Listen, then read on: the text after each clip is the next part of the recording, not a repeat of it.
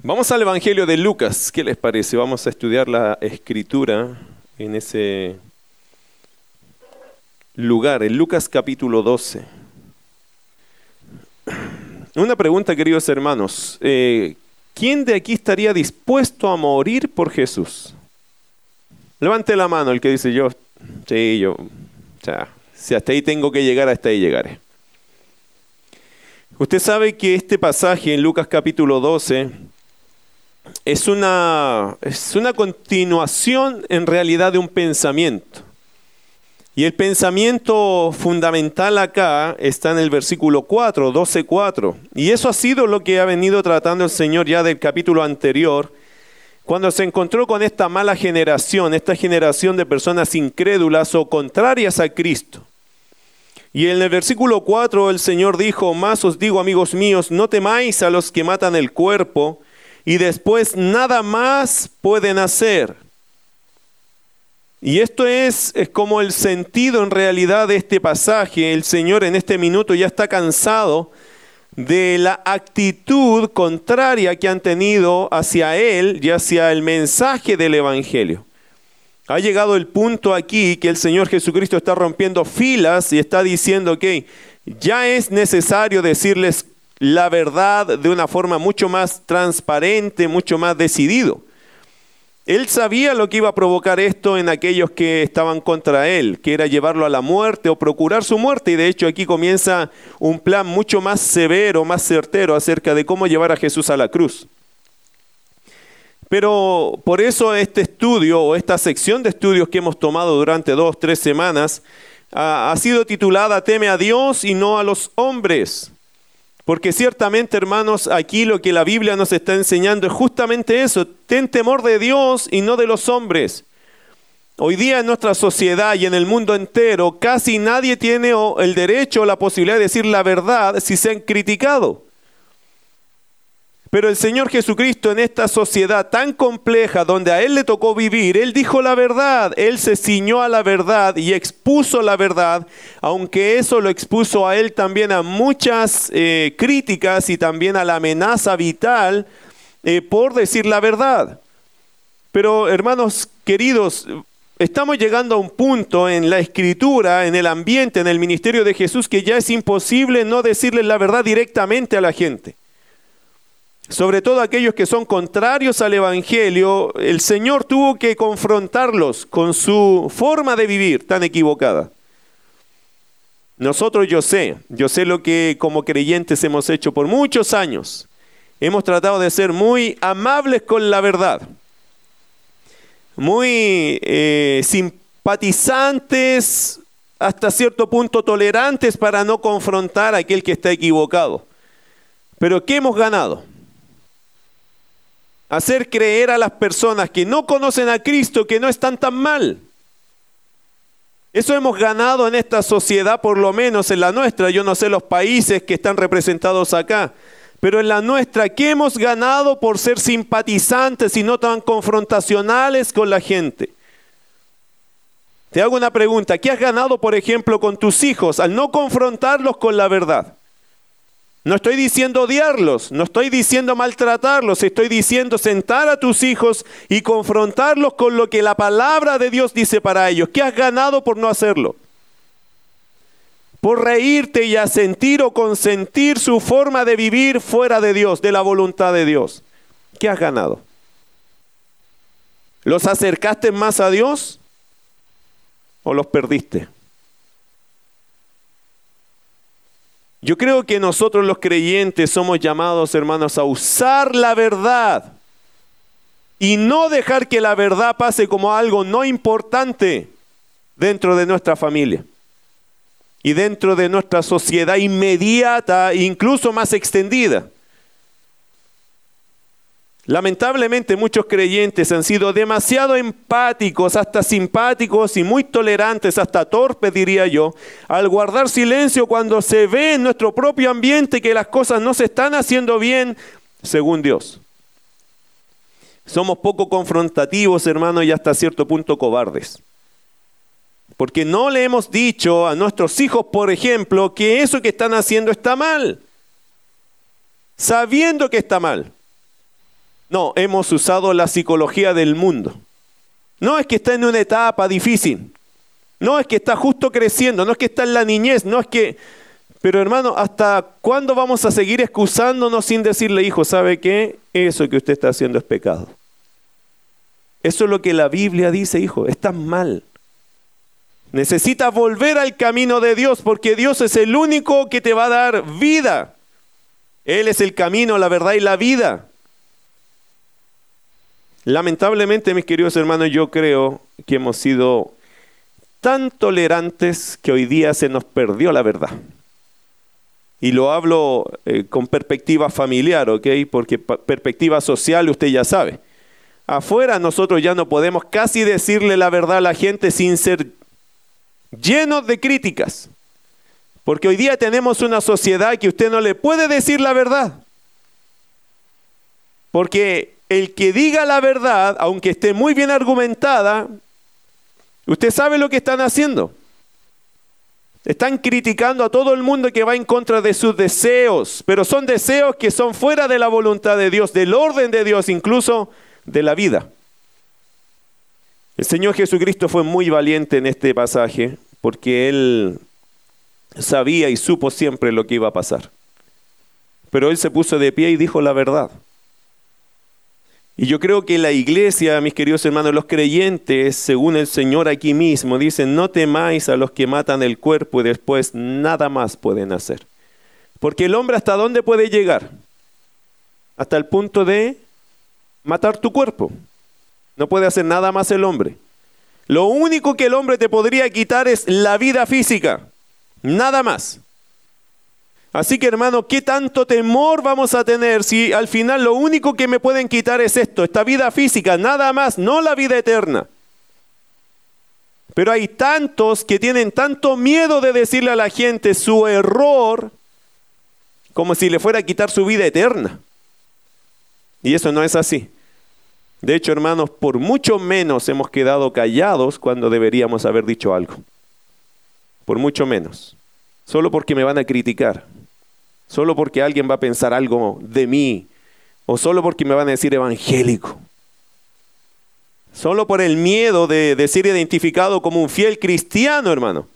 Hemos quedado callados de cosas que deberíamos haber dicho y que tenemos que decir. Todavía tenemos que decirle la verdad al mundo. Aunque eso a veces al mundo le va a doler y le va a incomodar. Pero seamos honestos, hermanos, si usted está enfermo, y si tú sabes que esta enfermedad te va a matar, si tú conoces a una persona que está enfermo y sabes que esa enfermedad le va a matar, ¿no le tendrías que decir algo? ¿O usted le dejaría así nomás para no hacerlo sentir incómodo? Le voy a poner un ejemplo de un incendio. Supongamos que sus vecinos están incendiando. Son la una de la mañana y usted siente el olor al humo y el calor y siente las llamas. Usted sale de su casa porque piensa que es su casa originalmente o principalmente y luego ve que es el vecino que se está incendiando. ¿Qué haría usted? ¿Va donde el vecino y le toca la puerta suavecito porque son la una de la mañana? Vecino.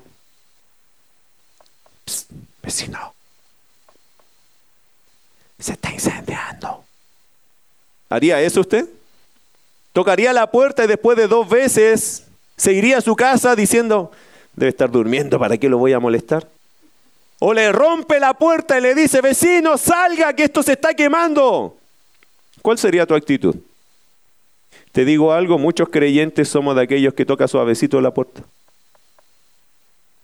No, está durmiendo, entonces mejor no lo molestemos. Cuando usted sabe algo, sabe una verdad, tiene que ser consecuente con esa verdad. Si tiene la oportunidad de decirle a alguien que si hoy se muere se va al infierno, dígaselo, porque es verdad. Sabemos la verdad, pero no vivimos como si la tuviéramos. Ese es el gran problema de nosotros. Querido hermano, ¿tienes la verdad? ¿Sabes lo que viene para la persona que no conoce a Jesús? ¿Sabes eso? ¿Sabe usted lo que viene? Para el que va a morir sin Cristo, ¿lo sabe? Vívalo usted, siéntalo. Es su vecino que se está incendiando. Nadie sería tan cordial y tan amable. Pescaría a los vecinos y los sacaría aunque los tuviera que tirar hacia afuera. porque se está, está en una situación que amerita urgencia. Eso ya no es para meditar mucho ni ser tan cordiales, tomarlos, sacarlos y arrancar. Bueno, cuando uno ve las cosas de la perspectiva de Dios, para Dios esto es urgente. Dios no perdería un segundo. Estaba leyendo esta semana en Génesis, ¿se acuerda de la historia de Sodoma y Gomorra? Cuando estaban los ángeles ahí en Sodoma y Gomorra, ¿qué hicieron con Lot y su familia? Los ángeles, ¿qué dijeron? El alba está apuntando, vámonos, vámonos, vámonos, vámonos. Lot, agarra a tu familia, a tu esposa, a tus hijos y si hay alguien más que quiere venir, que se venga ya porque tenemos que hacer pedazos este lugar. ¿Sabe lo que hace Lot? ¿Leyó la historia alguna vez? Iba y después se quedó pensando, hermano, se quedó pensando. Y dice el texto, por la misericordia de Dios, los ángeles lo pescaron a Lot y a, sus, su esposa y a sus hijas y los sacaron. Ellos no se dieron cuenta de la gran misericordia de Dios, ¿sabe hasta cuándo? Hasta que sintieron el estallido y la lluvia de fuego y azufre y ese lugar se acabó. Dicen que hasta el día de hoy ese lugar es un lugar inerte. Solo carbón, solo eh, azufre. Hasta el día de hoy ese lugar da testimonio del juicio de Dios. Los ángeles tenían que ser amables, no se puede ser amable cuando viene una catástrofe. Se tiene que ser directo, se tiene que usar el sentido de urgencia. Si alguien se está ahogando, ¿qué va a hacer usted? ¿Te ayudo? No, usted se tira, lo saca, ni le pregunta, ¿cierto? ¿Te puedo tocar? No, no lo agarra y lo saca porque estamos en una situación de urgencia. Yo no sé si el creyente hoy día puede percibir la urgencia que estamos viviendo del Evangelio. Pero hoy día es urgente, hermano, número uno, mantener tu fe. Número dos, salvar a todos los que puedas, sobre todo tu familia. Número tres, orar incesantemente por lo que estamos viviendo. Y número cuatro, prepararse. Prepararse para el peor escenario. Si no haces estas cosas, es porque no crees lo que estamos viviendo. Mire Lucas capítulo 12, verso 1 en adelante. Lucas aquí continúa con ese relato de Jesús y los fariseos. Recordemos que los fariseos en el capítulo 11, verso 54, ellos los estaban, estaban acechando al Señor. Esa palabra acechar es como ir de cacería, ¿ok? Porque lo estaban acechando y después dice procurando cazar alguna palabra. Literalmente, esa palabra cazar aquí es cacería, de verdad es como salir a cazar un animal.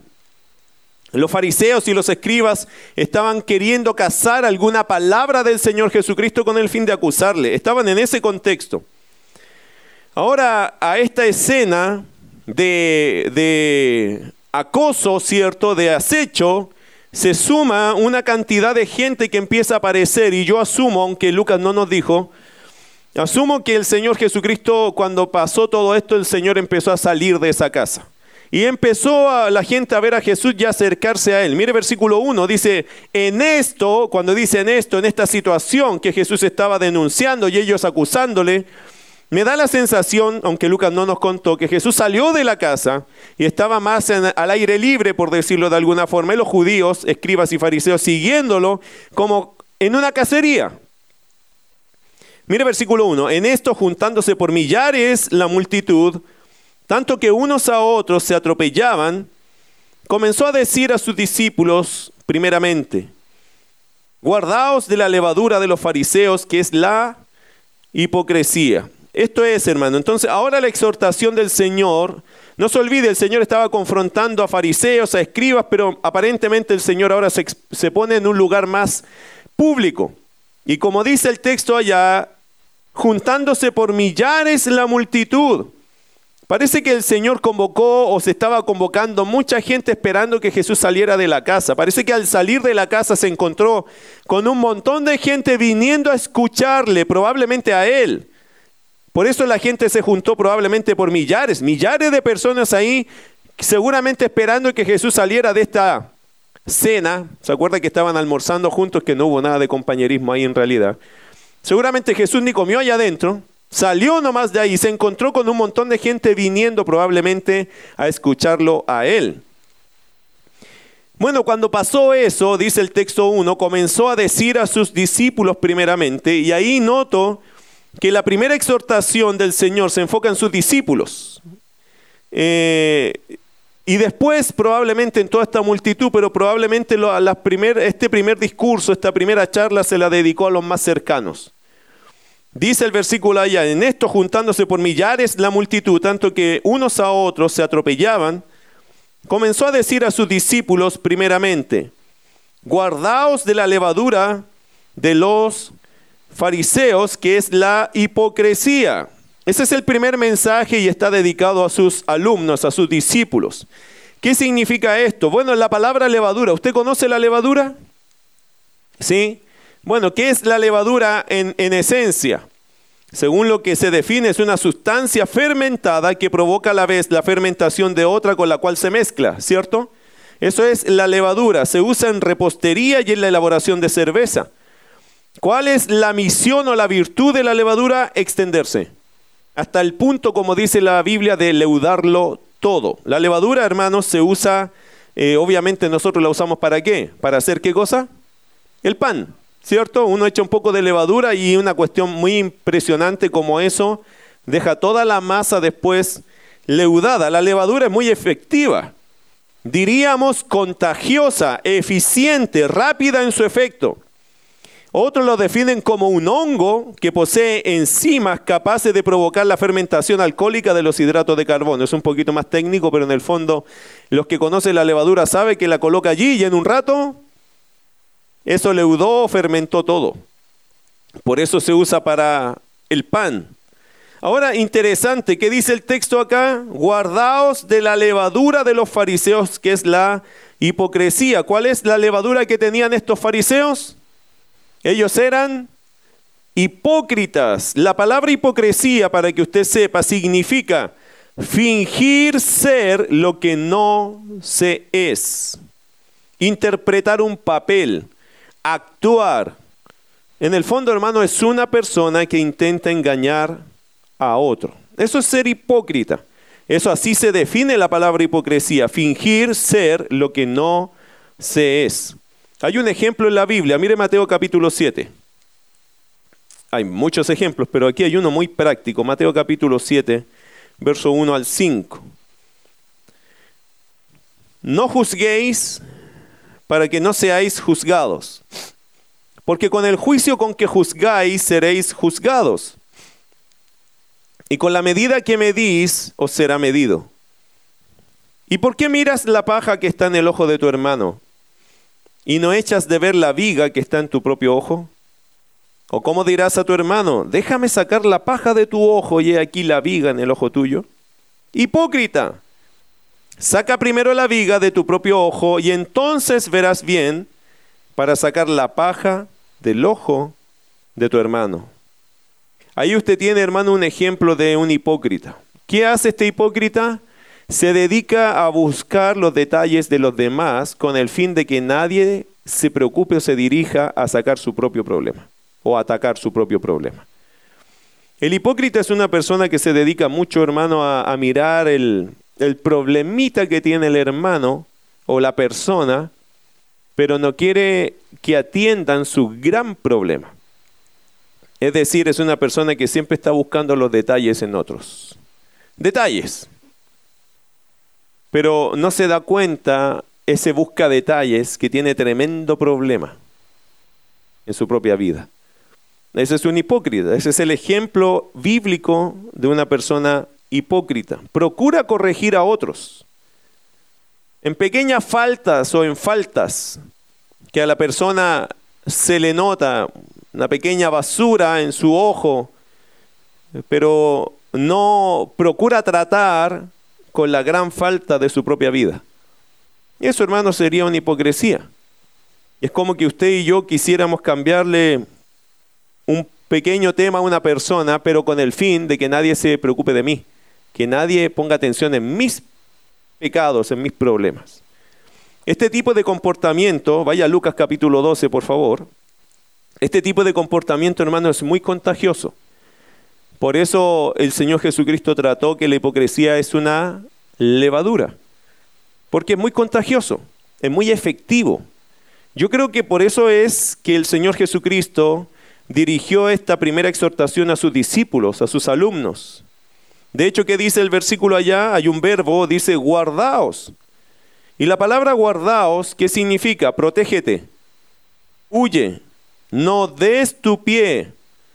Eso es la idea de guardaos. Y nótese que está, eh, esto está en segunda persona, ya sea singular o plural, es decir, tú guárdate o ustedes guárdense. Por supuesto, esta es una decisión que cada discípulo de Cristo debe tomar. Sin duda, mis queridos hermanos, el Señor quiere que uno no caiga en esto, pero, pero a la vez el Señor lo dice como así, guardaos, te está diciendo que tú tienes la responsabilidad de cuidarte de estas cosas. Porque de verdad, uno se tiene que proteger a sí mismo, hermano de la hipocresía de otros. Hay gente que es muy hipócrita, ¿cierto? ¿Usted conoce gente hipócrita o no? Levante la mano que conoce a algún hipócrita. ¿Conoce alguno? Bueno, si no lo conoce, ya va a conocer a alguno. Siempre en la vida uno se encuentra con alguien así, que hace teatro, que, que dice una cosa que en realidad o aparenta algo que la persona no es. La Biblia dice, el Señor dice, guardaos de personas así. Sobre todo, hermano, cuando tienen este sabor a, religión. ¿Ok? Sobre todo cuando son personas religiosas que te muestran una cara, pero que en la casa es otra. Esa persona es un hipócrita. Está acostumbrado a demostrar una cosa a la gente, pero que no es lo mismo en su realidad doméstica.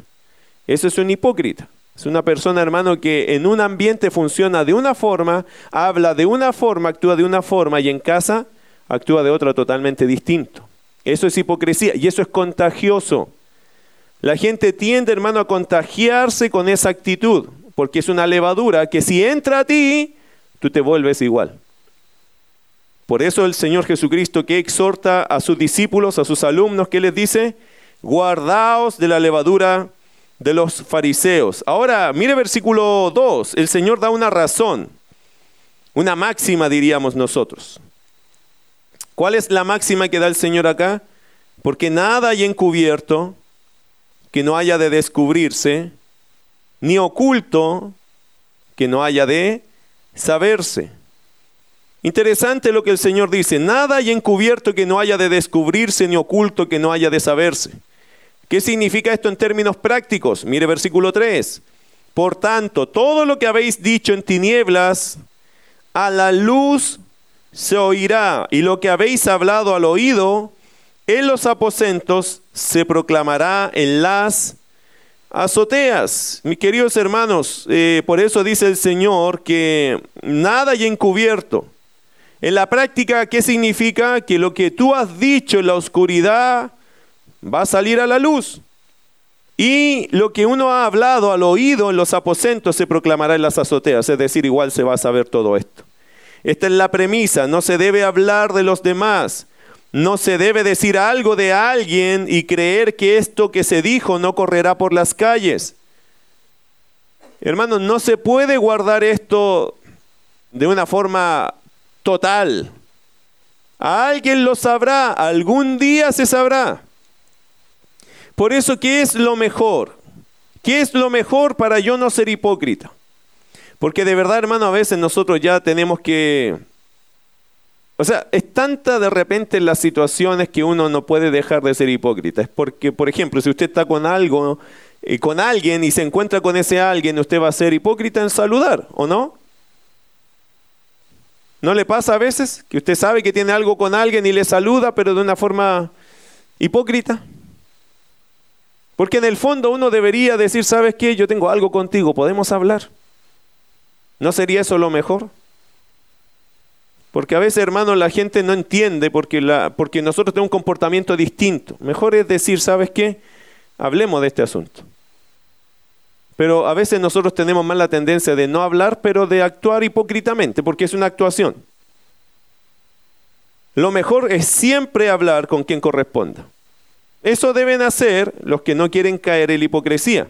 Es ir directo con quien tengas que aclarar algo y si no tienes nada, solo una impresión, un juicio personal, cállalo, olvídalo, déjalo. ¿Usted sabe que hay mucha gente que vive de impresiones? Yo creo que esa persona me tiene mala. ¿Ya? ¿Y por qué crees eso? No sé, porque el otro día me miró así. Pero esa es tu impresión. ¿Le preguntaste? No, no, no, yo no le voy a preguntar. Entonces usted vive de impresiones y ya después usted está siendo hipócrita con la persona porque usted no le ha preguntado. Oye, eh, te hice algo, te fallé en algo, te debo algo. Y uno no se da ni cuenta, hermano, y comienza a actuar hipócritamente. Una cosa es que, por ejemplo, entre matrimonios, uno, uno en el matrimonio no puede ser hipócrita, ¿cierto? ¿O sí? ¿Puede mantener la hipocresía en el matrimonio? Bueno, las mujeres no son muy hipócritas en realidad, porque uno les pregunta, ¿cómo está? Y ella te va a decir al tiro cómo está, ¿cierto? Y aunque uno no entiende mucho de verdad el vocabulario de la mujer, uno como que ya intuye. No, no está muy bien, porque el tono que me lo dijo no, no sonó, no sonó como siempre. Bueno, uno tiene que velar por llegar al fondo de eso para no caer en una relación hipócrita.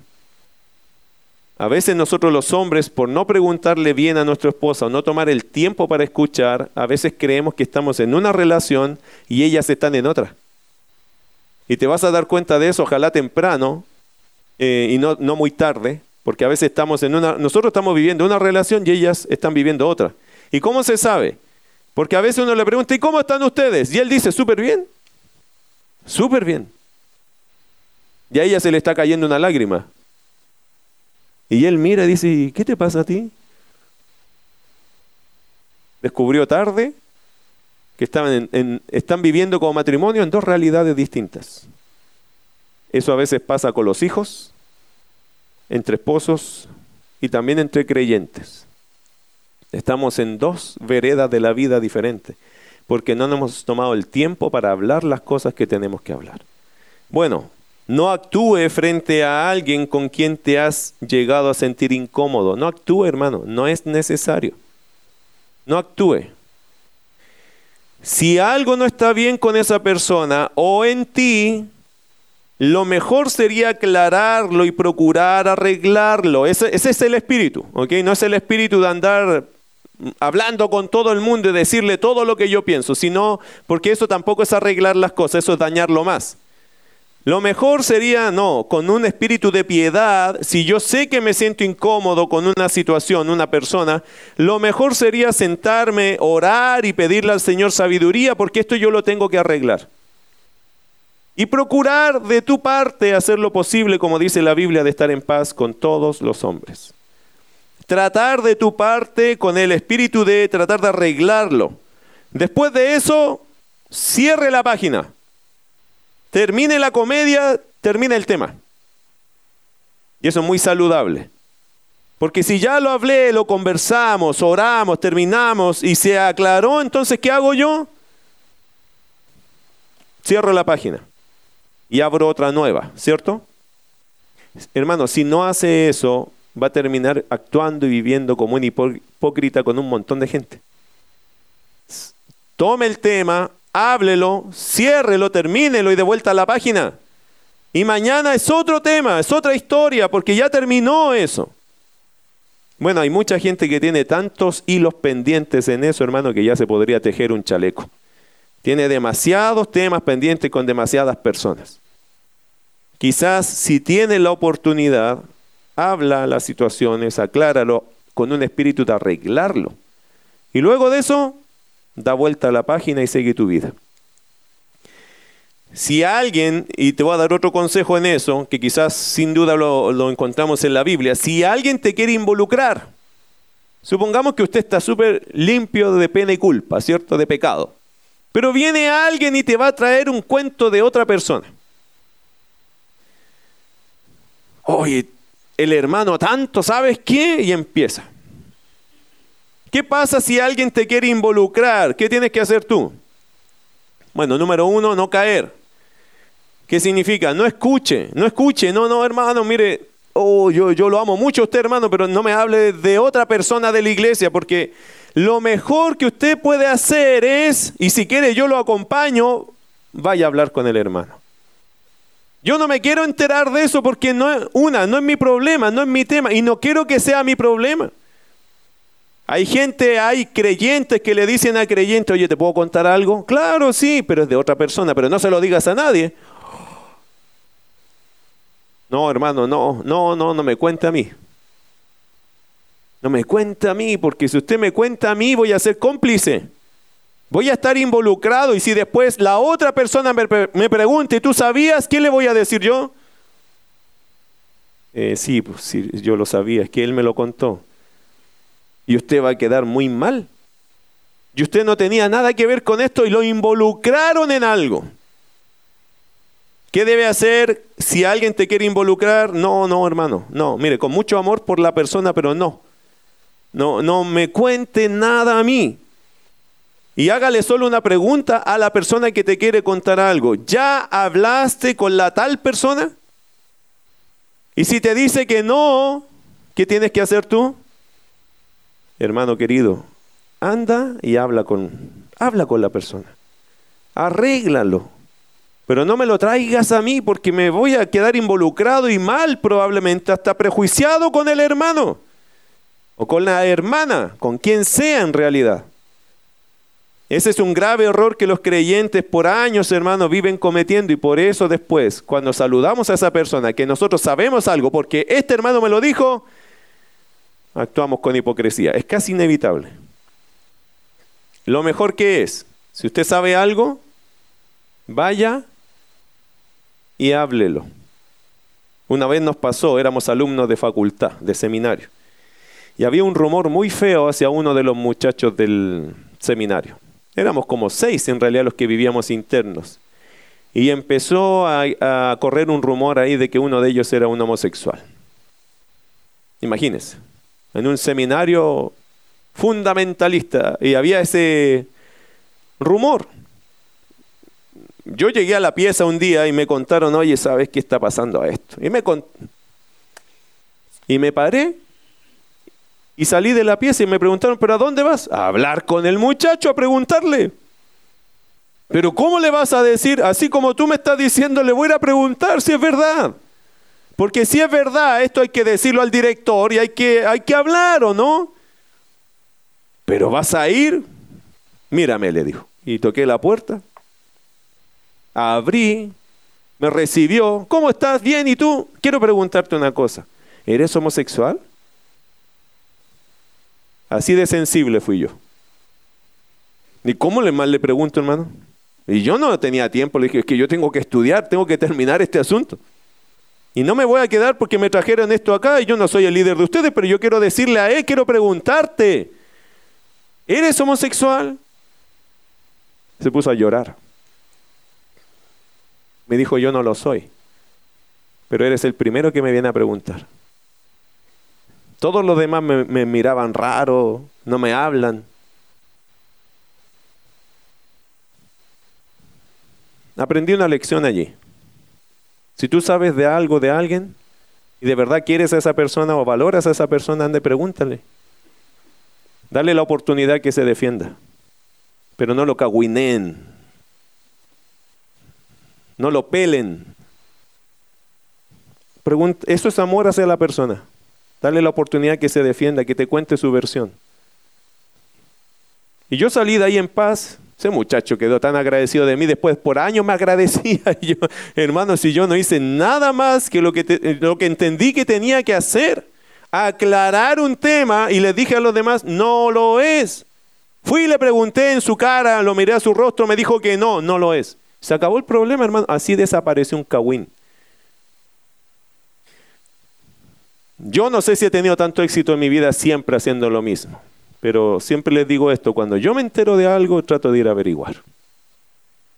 Y sabe que eso me ha ayudado muchísimo a mantenerme tranquilo, en mi conciencia por lo menos. Y creo que todo creyente tiene que aprender de alguna forma a mostrarle respeto y cariño a los demás. Los creyentes, hermanos, se involucran en cagüines porque son cobardes. Dígaselo, dígaselo a la persona. Pero dígaselo con amor, o sea, no vaya a atacar, no vaya a preguntar, pregunte, hermano, ¿de verdad tú dijiste esto de mí? Porque quiero saberlo, no es que yo te voy a juzgar, no, pero quiero saberlo porque a lo mejor tú piensas algo de mí y yo quiero darte mis razones o tener la oportunidad de argumentar o defenderme, no lo sé.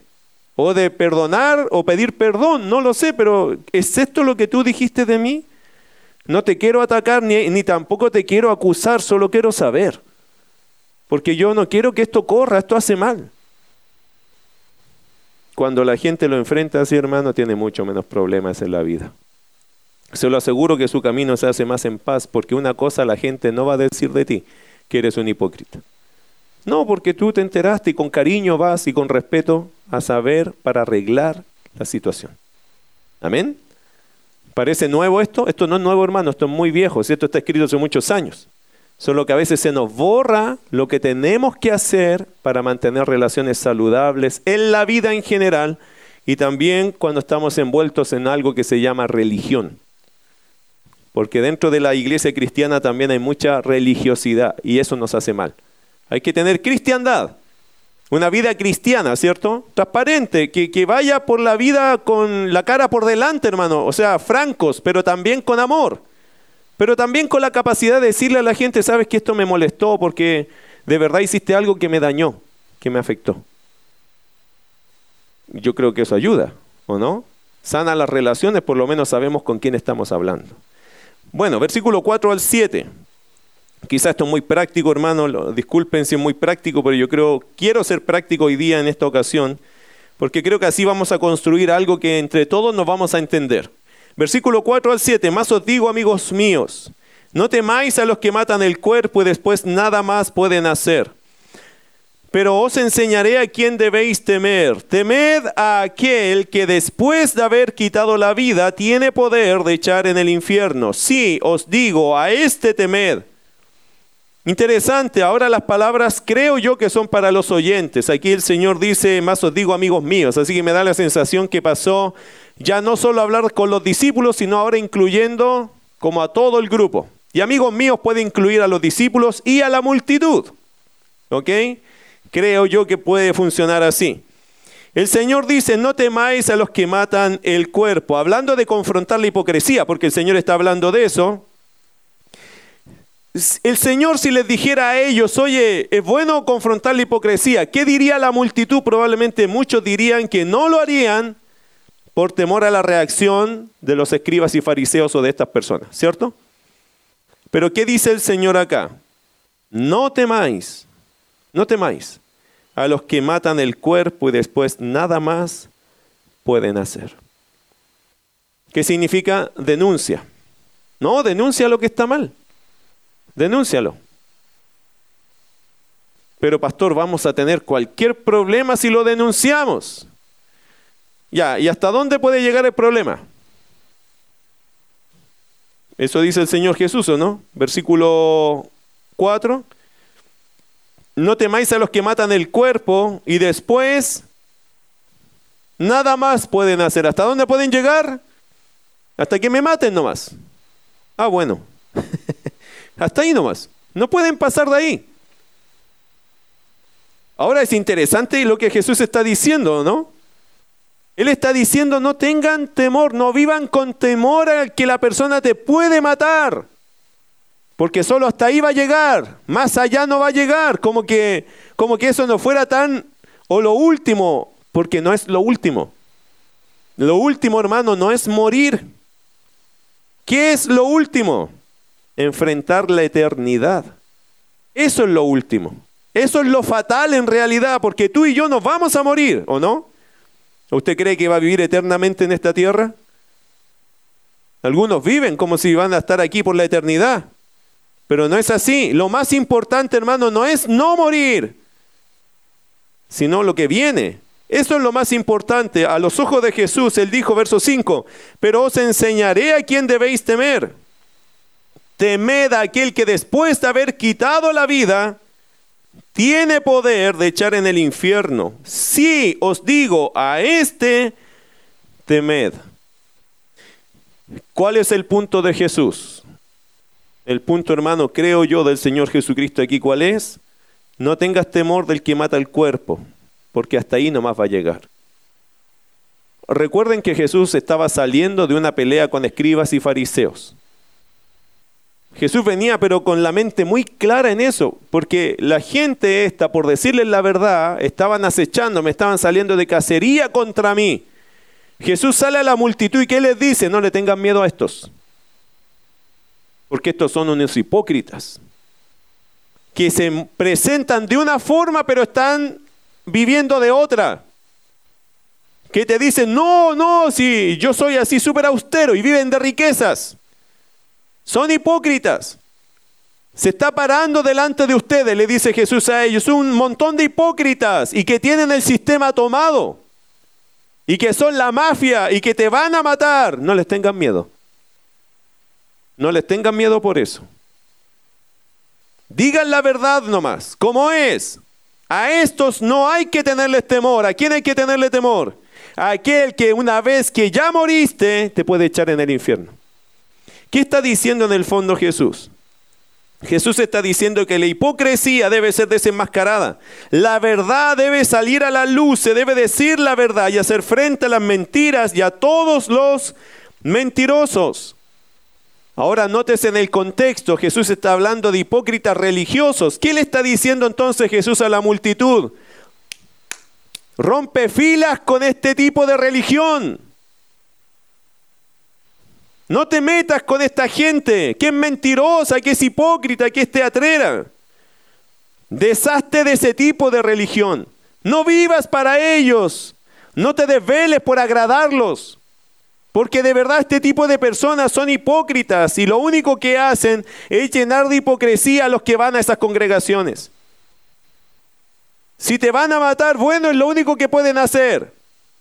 Pero si tú sigues en ese sistema hipócrita, te haces parte de los hipócritas y puedes condenarte al infierno. ¿Qué es más importante? ¿Perder esta vida o irte al infierno? ¿Qué es más importante? Creo que ese es el mensaje que Jesús les está eh, dando aquí a ellos, que no tengan miedo de las consecuencias de salirse de una religión vacía, mentirosa, de teatro. Nosotros a veces, hermanos, somos muy amables, y, pero le digo algo, yo creo que el mismo Señor Jesús diría que todas estas iglesias mentirosas, religiosas, hipócritas, no, nadie debería seguir este tipo de iglesias. Iglesias que tienen una religión vacía, mentirosa, que hacen teatro.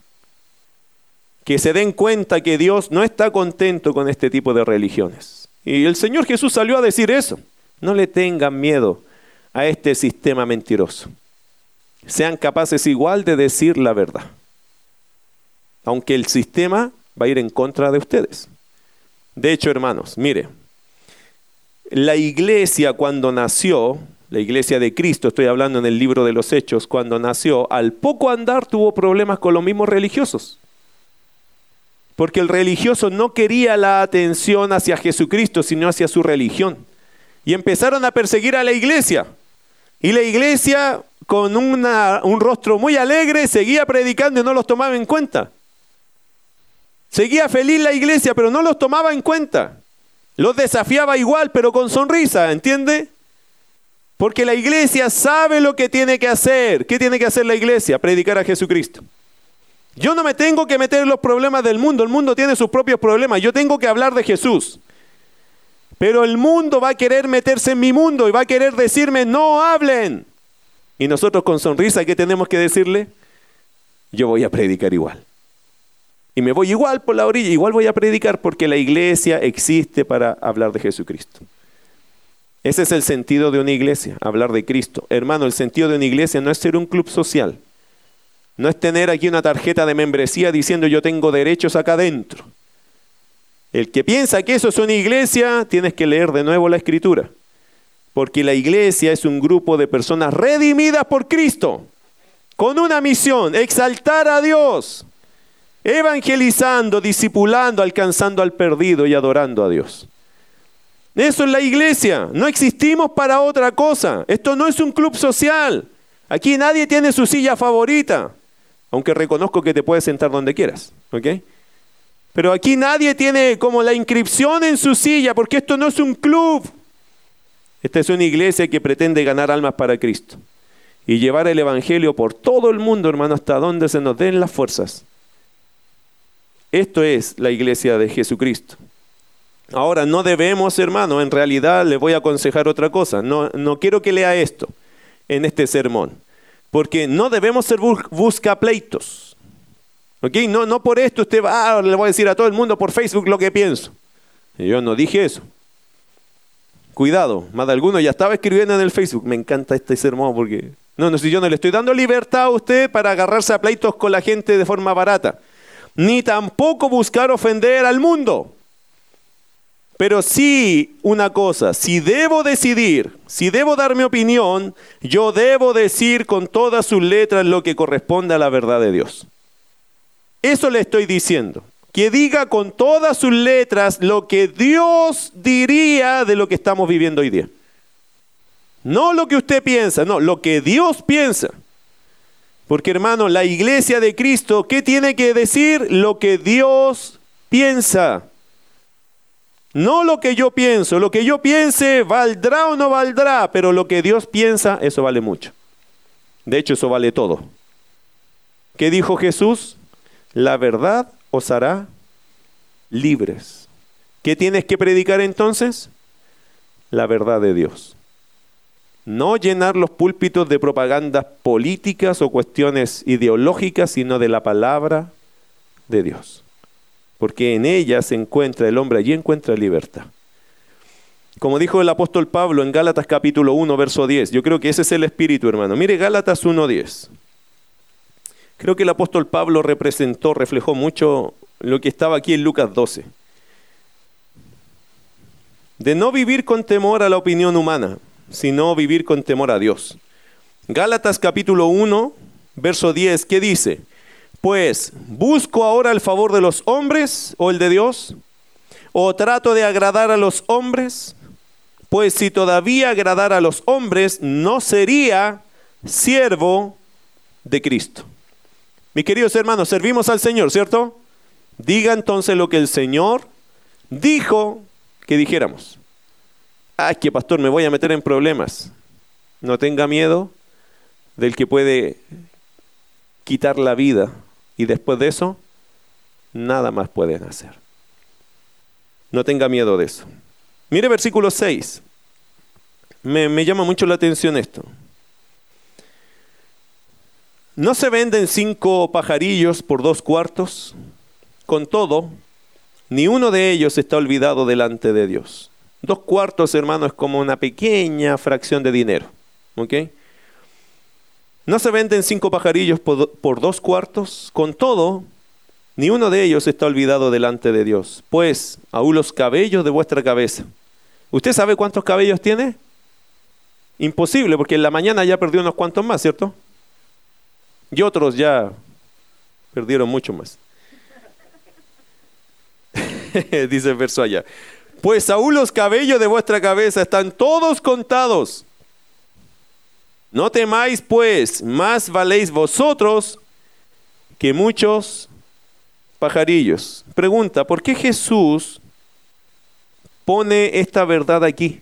Está hablando de no tener miedo, de hablar de, la verdad, de salirse del sistema hipócrita, de romper filas con la hipocresía y decir la verdad de Dios. Y pone justo un versículo que dice, no se venden cinco pajarillos. ¿Por qué, ¿Por qué puso ese versículo allí? ¿Cuál es el sentido en el contexto de este versículo? Bueno, hermano, está hablando de qué el versículo 6 y el versículo 7. Del cuidado providencial de Dios, del Padre Celestial. Que Él cuida todos los detalles de qué? De nuestra vida.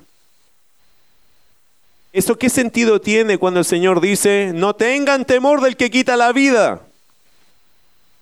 Bueno, tiene mucho sentido, ¿no? Porque el que me va a dar y quitar la vida a mí en realidad no es un hombre, es Dios. Porque Dios cuida todos los detalles de mi vida. Y si un día yo ya no voy a tener vida es porque Dios lo va a permitir así. Pero Dios quiere que mientras yo tenga esta vida la use para su gloria, porque Él cuida de mí. Él cuida todos los detalles de mi vida. El Señor Jesucristo nos recuerda esta verdad. No estamos solos en esta vida cristiana. Hermano, usted cuando predica el Evangelio, usted no está solo predicando. Está Dios contigo. Y si un día alguien nos va a hacer un daño, recuerda algo, Dios lo está permitiendo porque Dios está conmigo allí. Yo no voy a vivir un día más ni un día menos, voy a vivir los días que Dios diga que tenga que vivir. Dios cuida todos los detalles de mi vida, yo nunca estoy solo, usted tampoco. De hecho, el Señor pone como dos temas tan exagerados, ¿cierto? Los pajarillos, valemos más que ellos, los cabellos de nuestra cabeza, el Señor todo lo tiene contado. ¿Qué te está diciendo del Padre Celestial? Que cuida todos los detalles, hermano, incluso más de los que tú sabes. Tú hay cosas que ni sabes de ti. Por ejemplo, ¿cuánto cabello tiene? ¿Sabes cuál es la cantidad de pelo que tiene usted? Si usted le preguntara a su Padre Celestial, él diría, tú tienes X cantidad. ¿Qué te está diciendo con eso? Yo cuido de ti. Tú no cuidas de mí, yo cuido de ti. Yo sé todos los detalles de tu vida. ¿Y por qué se nota eso? Porque hermano, el cabello, si usted se da cuenta, todos los días cae un poco y esperamos que salga otro poco, ¿cierto? A veces ya cayó, y ya nunca más salió. Bueno, pero el punto es este. Eso pasa todos los días y a veces a cada rato. Y si yo le pregunto hoy día en la mañana, Señor, ¿cuántos cabellos tengo? X cantidad. Y más rato, Señor, ¿cuántos tengo ahora? X cantidad. Y si a la noche le digo, Señor, ¿y ahora cuántos quedan? X cantidad. Lo que está diciendo el Señor Jesucristo con ese ejemplo, ¿qué es? Estoy contigo siempre. Y estoy en la misma calidad, preocupándome de, de ti en todos los detalles de tu vida. ¿Eso sirve para estar en paz? Cuando tenemos que decir la verdad? Sí. ¿Sabe que Esteban, Hechos capítulo 7, cuando murió, Esteban murió en paz? Porque él sabía que Dios estaba con él. Él estaba predicando un sermón que yo creo que Esteban intuyó que lo iban a matar. Yo creo que Esteban supo que ese fue su último sermón. Y lo predicó con todo su corazón. Y cuando terminó el sermón, ¿qué dijo? Veo al Hijo de Dios, a Jesucristo, a la diestra del Padre. Allí lo empezaron a apedrear y lo mataron. ¿Y qué dijo Esteban antes de morir? Dios, no le tomes en cuenta este pecado. Él estaba en paz porque sabía que Dios estaba con él. Él pudo levantar la voz y predicarle a ese grupo de religiosos porque él sabía que Dios estaba con él. Y lo que pasaría después del sermón, eso está en las manos de Dios, no de los hombres aunque esto me mataron, es Dios que lo permitió. Porque nosotros no estamos en las manos del diablo, ni en las manos del mundo, ni en las manos de los hombres, sino en las manos de Dios. Y todo creyente tiene que vivir tranquilo por eso, porque estamos ¿dónde? En las manos de nuestro Dios. Amén. Nota interesante. Hay una nota interesante, versículos 6 y 7. No sé si se dio cuenta, o un poquito antes también. Hay una nota interesante acá y ¿sabe cuál es? Es que Lucas usa dos veces el concepto temer. Primero, para decirnos a quién debemos temer, ¿cierto? A Dios. Y después, en el versículo 7, dice que no temáis. Entonces, como teme a Dios, y después, ¿qué dice en el versículo 7? No temáis. Bueno, ¿temo o no temo? Pero es que la palabra temor acá se usa en dos sentidos diferentes. En el fondo te está diciendo lo siguiente nos dice, si vives en el temor a Dios, no tienes nada que temer. Ese es el sentido correcto de esa frase. Si yo vivo en el temor de Dios, no tengo nada que temer. Amén. Así que hermanos, si usted teme a Dios, no tiene nada que temer. Todo está bien. Todo está bajo la mano de Dios. Y los últimos, las palabras para todos, versículo 8 al 12, y aquí termino. Yo creo que de aquí a la una, de más que salimos, hermano. Verso 8 al 12. Os digo que todo aquel que me confesare delante de los hombres, también el Hijo del Hombre le confesará delante de los ángeles de Dios. Mas el que me negare delante de los hombres, será negado delante de los ángeles de Dios. ¿Usted sabe que este pasaje el Señor Jesucristo anticipó algo? Él está hablando de dar testimonio. Lo que Jesús está diciendo acá, deje la hipocresía, abracen la fe verdadera. Síganme. En el fondo está diciendo eso. Pero seguirme a mí va a ser un problema para ti, porque están estos hipócritas acá que te van a perseguir. ¿Qué le dijo Jesús a ellos? No tengan temor. Crean en lo que le estoy diciendo y síganme. Yo soy el camino, la verdad y la vida. Síganme. Las personas que decidieron seguir a Cristo, dice el Señor que Él confesará su nombre delante de los ángeles de Dios. Pero aquellos que decidieron no seguir a Cristo, porque en este minuto el escenario es álgido, es difícil, es duro, y algunos que dijeron, a mí no me conviene, mejor no. ¿Qué dijo Jesús para ellos? ¿Qué dijo Jesús para los que le quisieron seguir y para los que no quisieron seguirle? Versículo 8, os digo que todo aquel que me confesare delante de los hombres, también el Hijo del Hombre, que es Jesucristo, le confesará delante de los ángeles de Dios. Mire versículo 9, pero o más, el que me negare delante de los hombres, ¿por qué me van a negar? Por vergüenza, por miedo, por no seguir la fe verdadera será negado delante de los ángeles de Dios. Interesante que esta expresión, ángeles de Dios, mis queridos hermanos, tiene que ver con el juicio final. En ese minuto, cuando ya la gente se va a enfrentar a la eternidad, ya sea vida eterna o condenación, está hablando de ese minuto cuando el Señor va a juzgar finalmente a la humanidad. Los que me confesaron recibirán vida eterna. Y los que no me confesaron se van a ir al infierno. Mire, eh, por favor, Mateo capítulo 25. Me hizo recordar mucho este pasaje. Mateo capítulo 25. Versículo 31 al 34 primero. Mira lo que dice. Cuando el Hijo del Hombre venga en su gloria y todos los santos ángeles con él, entonces se sentará en su trono de gloria y serán reunidas delante de él todas las naciones y apartará los unos de los otros como aparta el pastor las ovejas de los cabritos. Y pondrá las ovejas a su derecha y los cabritos a su izquierda. Entonces el rey dirá a los de su derecha, venid benditos de mi Padre, heredad el reino preparado para vosotros desde la fundación del mundo. Interesante, ¿no? El Señor va a separar a la gente, los que le confiesan que dice el texto allá, venid benditos de mi Padre. ¿No te gustaría escuchar esas palabras? Eso es lo que esperamos los creyentes, ¿o no? Pero mira versículo 46. Ahí está todo el relato de los que van al infierno también. Pero mire versículo 46 resumiendo. E irán estos, los que negaron al Señor y no le confesaron, e irán estos al castigo eterno y los justos a la vida eterna. Pregunta, ¿dónde vas tú si te mueres hoy? ¿Abrazarás la vida eterna porque has confesado a Jesús? ¿O estás pero calentito para irte al infierno porque no lo has confesado? Te digo algo, el que no ha confesado a Cristo como Señor de su vida, Él guía mi vida, yo vivo para Él y si me tengo que morir por Él, yo muero por Él. El que no ha hecho eso, va al infierno. Y no es que a mí me gusta decir eso, pero lo tengo que decir. Toda persona que no confesara a Cristo no verá la vida, sino que la ira de Dios está sobre él.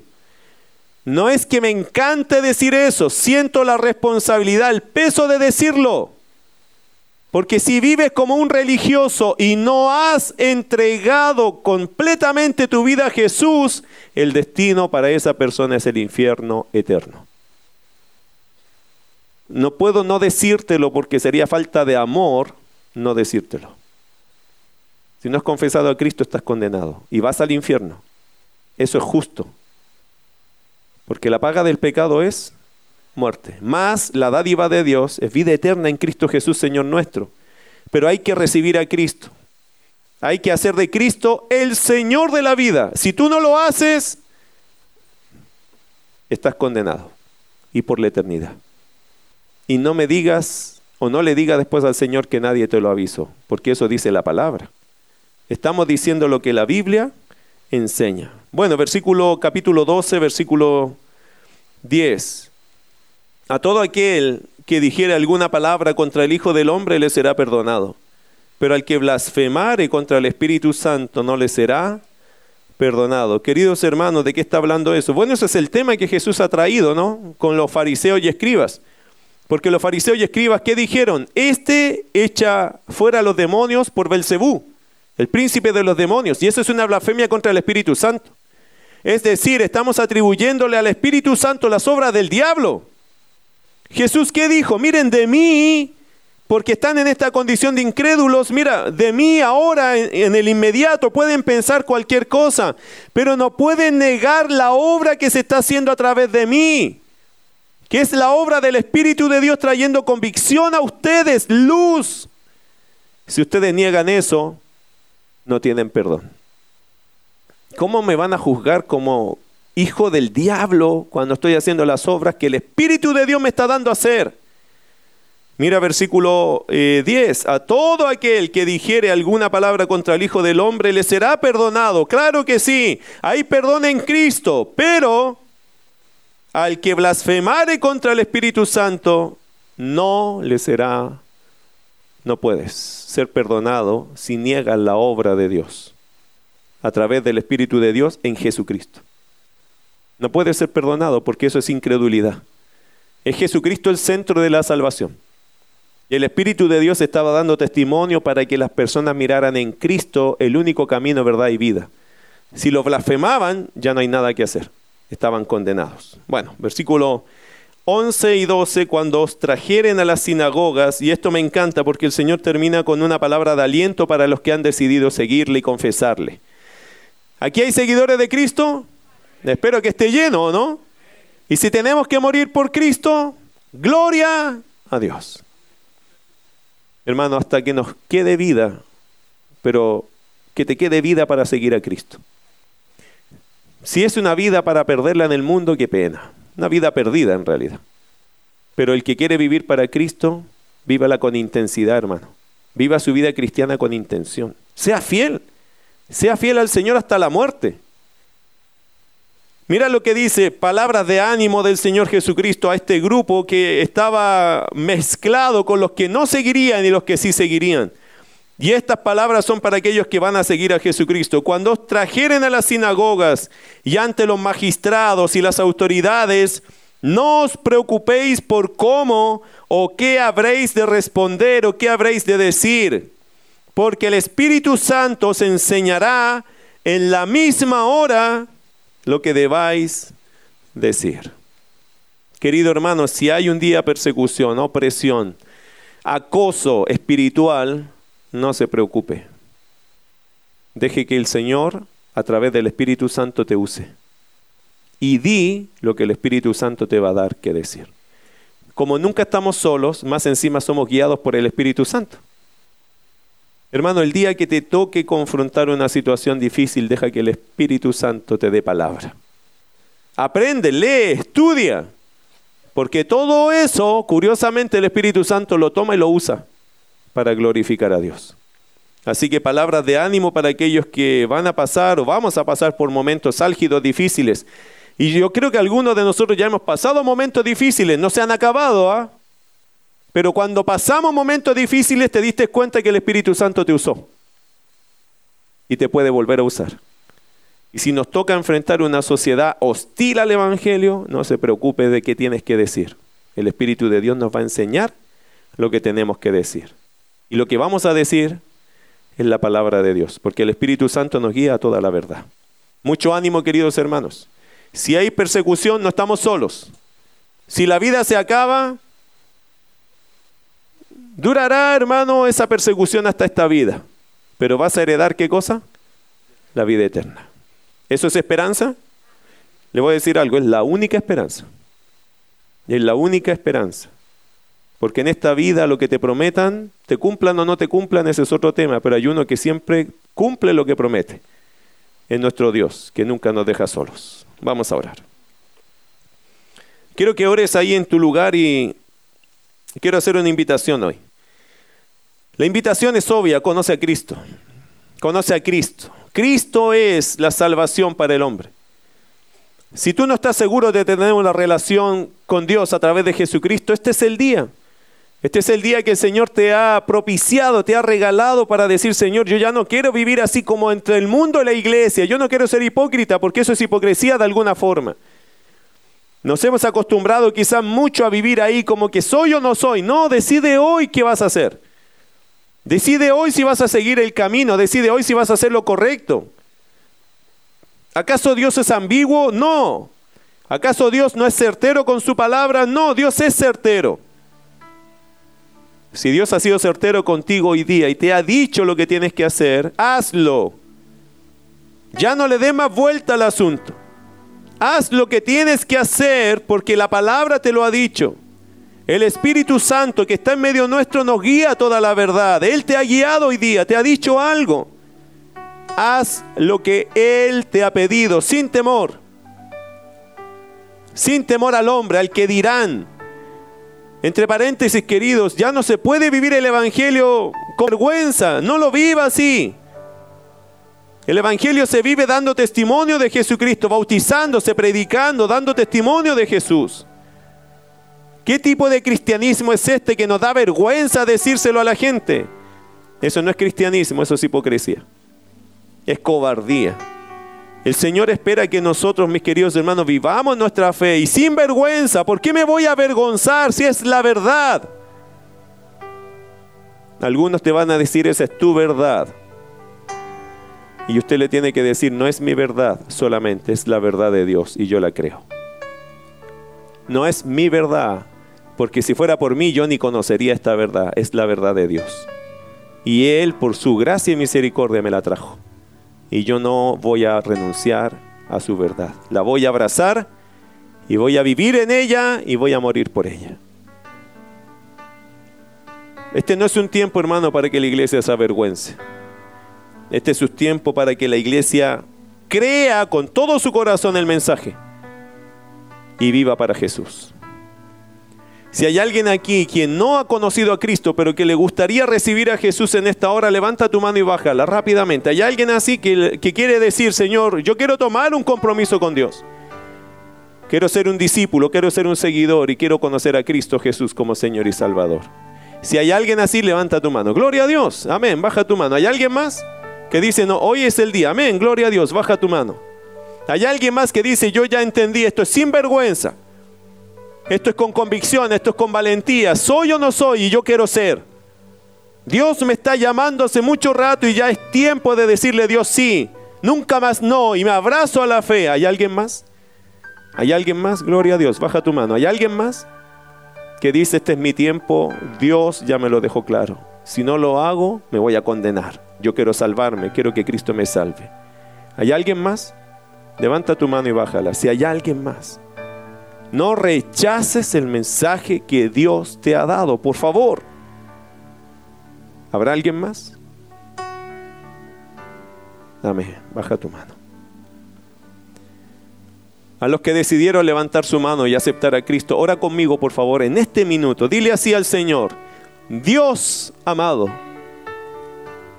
yo vengo delante de ti y pido perdón por todos mis pecados.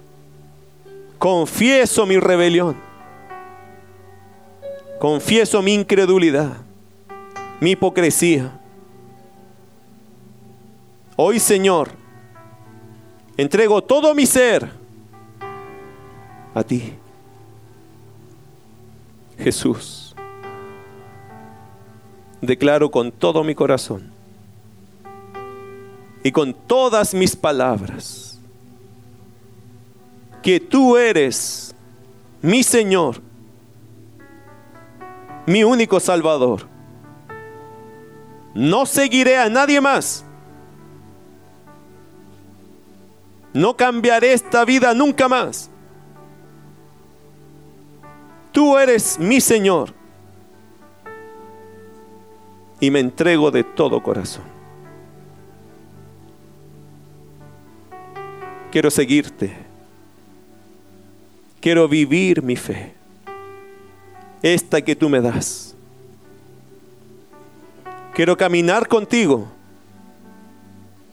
Pagar mi precio. Y un día estar contigo allá en la eternidad. Señor, no te sigo por lo que me puedas dar. Te sigo porque tú eres el Señor. Y quiero conocerte cada día más. Quiero servirte. Quiero tener el privilegio de ser llamado un hijo de Dios, un discípulo de Jesús, un cristiano. Gracias Dios por escuchar esta mi oración. Con sus ojos cerrados, amados. ¿Quién oró de esta forma? Levanta tu mano. Amén. Amén. Amén. Gloria a Dios. Camina con Cristo ahora. Él te guiará. Él sustenta y sostiene la vida de todo aquel que le busca. Van a venir momentos difíciles, te lo aviso. Jesús lo dijo, en el mundo tendréis aflicción. Confía. Yo he vencido al mundo, dijo Jesús. Así que, amado, tú no tienes nada que perder. Perderías si sigues en este mundo viviendo para el mundo. Pero ganas cuando renuncias a este mundo para vivir para Jesús. Amada iglesia, ahora el llamado es para nosotros. ¿Cuántos estamos dispuestos a sacrificarnos por un alma más? ¿Cuántos estamos dispuestos, queridos hermanos, a pasar frío por ayudar a otro? ¿Cuántos estamos dispuestos a sacar de nuestros bolsillos algo más para sostener la obra de Dios? ¿Cuántos estamos dispuestos a levantarnos un poco más temprano con el fin de ayudar y ser partícipe de la obra del Señor? ¿Cuántos? ¿Cuántos están dispuestos a arreglar sus problemas espirituales para que Dios los use? ¿Cuántos están dispuestos a dejar esa vida simplona que se lleva? para empezar a leer la palabra, a dejar la tele, a dejar el celular y empezar a gastar tiempo en oración y en la palabra por interceder por otros, para que el mundo no se pierda, sino que vamos ganando a la juventud de este mundo. ¿Cuántos están dispuestos a sacrificar su teleserie favorita y dejar ese tiempo para orar a Dios? ¿Cuántos estamos dispuestos a estudiar la palabra para ser más usados por el Señor? ¿Está dispuesto? Todo aquel que me dice, pastor, yo estoy dispuesto, póngase de pie.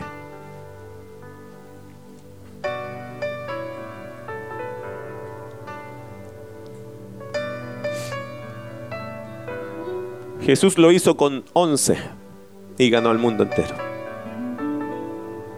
Aquí somos muchos más. Pero no creas que el otro tiene que hacer lo que tú tienes que hacer. No descanse en el número. Acuérdate de tu compromiso con el Señor y haz tu parte. No espere que otro haga nada. No, usted haga lo suyo. No espere ir acompañado, vaya solo. Si es necesario, vaya solo, hágalo. Hágalo. Lo que tú le estás prometiendo al Señor hoy día, hazlo. Haz tu parte. No te conformes, ah, es que hay muchos sirviendo. ¿Y tú? ¿Acaso tú no tienes que servir? ¿Acaso Cristo no murió por ti también? Todos tenemos que servir aquí. Aquí no hay ninguno que debe ser un vacacionista en la iglesia, ninguno es turista, todos somos siervos, siervos para su gloria. Así que si tú estás aquí, te pusiste de pie y estás comprometido con el Señor, Ora y dile, Señor, aquí está mi vida, una vez más. Aquí está mi vida. No la quiero vivir sin ti, ni lejos de ti. Yo quiero hacer tu voluntad. Señor, yo estoy en la universidad, yo estoy en el trabajo, yo estoy en mi casa, pero yo quiero que la gente sepa que yo soy un cristiano. Ora, por favor, ora Señor ahí, que nada te distraiga, ora. Pídele al Señor que te use en un mundo que lo necesita. Estamos en tinieblas, hermanos, pero somos la luz del mundo. No nos podemos quedar entonces callados, tampoco podemos apagar esta luz. Esta luz tiene que brillar en medio de este mundo. Señor, gracias. Gracias. Señor, este país ha sido llevado a extremo por un grupo pequeño de gente. Y eso nos da pena. Porque hoy día escuchamos cosas, Señor, que son terribles. Pero fue un grupo pequeño de personas comprometidos con una ideología que hoy día tiene a este país, Señor, mirándonos de una manera muy extraña. Señor, fue un grupo pequeño también el que derribó las torres gemelas. Un grupo radical que en el nombre de su Dios asesinó miles de personas. Los grupos, Señor, radicales, nos damos cuenta que pueden hacer mucho daño. Pero también hay grupos radicales que pueden ser muy positivos para una sociedad. Tú nos llamaste a ser un grupo radical. Cristianos que se identifiquen con el amor a Dios y el amor al prójimo. Que lleven el Evangelio por todo el mundo aunque les toque morir. Eso es muy radical. Señor, pero quisiéramos ser parte de ellos. Nos identificamos contigo y tú moriste en la cruz por nosotros. Nos identificamos, Señor, porque tenemos que morir a nuestro yo y tenemos que vivir para Cristo. Hay mucha gente que hoy día necesita escuchar el Evangelio. Y estamos en un campo minado. No sabemos, Señor, si va a salir algo bueno o algo malo cuando le predicamos a alguien hoy día. No sabemos si va a ser a favor o en contra de nuestra propia vida. No lo sabemos. Pero aquí estamos, porque no le encontramos sentido a la vida, sino la vivimos para ti. Dios tenga misericordia de nosotros mientras cumplimos tu tarea. Tarea que usted nos dejó y que sentimos que es un privilegio y también un peso hacerla hasta que tú vengas. Pero ¿qué podríamos hacer Dios diferente? Si somos tus hijos y tú nos llamaste, esa es nuestra vida. Nos salvaste y estamos agradecidos por ello. Nuestra vida, Señor, se ha puesta aquí como ofrenda de gratitud por lo que tú has hecho por nosotros. Y mientras la tengamos esta vida, permítenos predicar, hablar de Jesús, llamar a otros al arrepentimiento y adorarte, Señor, en espíritu y en verdad. Gracias por este gran privilegio que tú nos das. En este último culto de domingo en este templo, qué importante fue escuchar estas palabras para todos nosotros. Tomen asiento, amados. Gracias, querido Dios, por bendecirnos por bendecirnos. Estamos felices de ser tus hijos.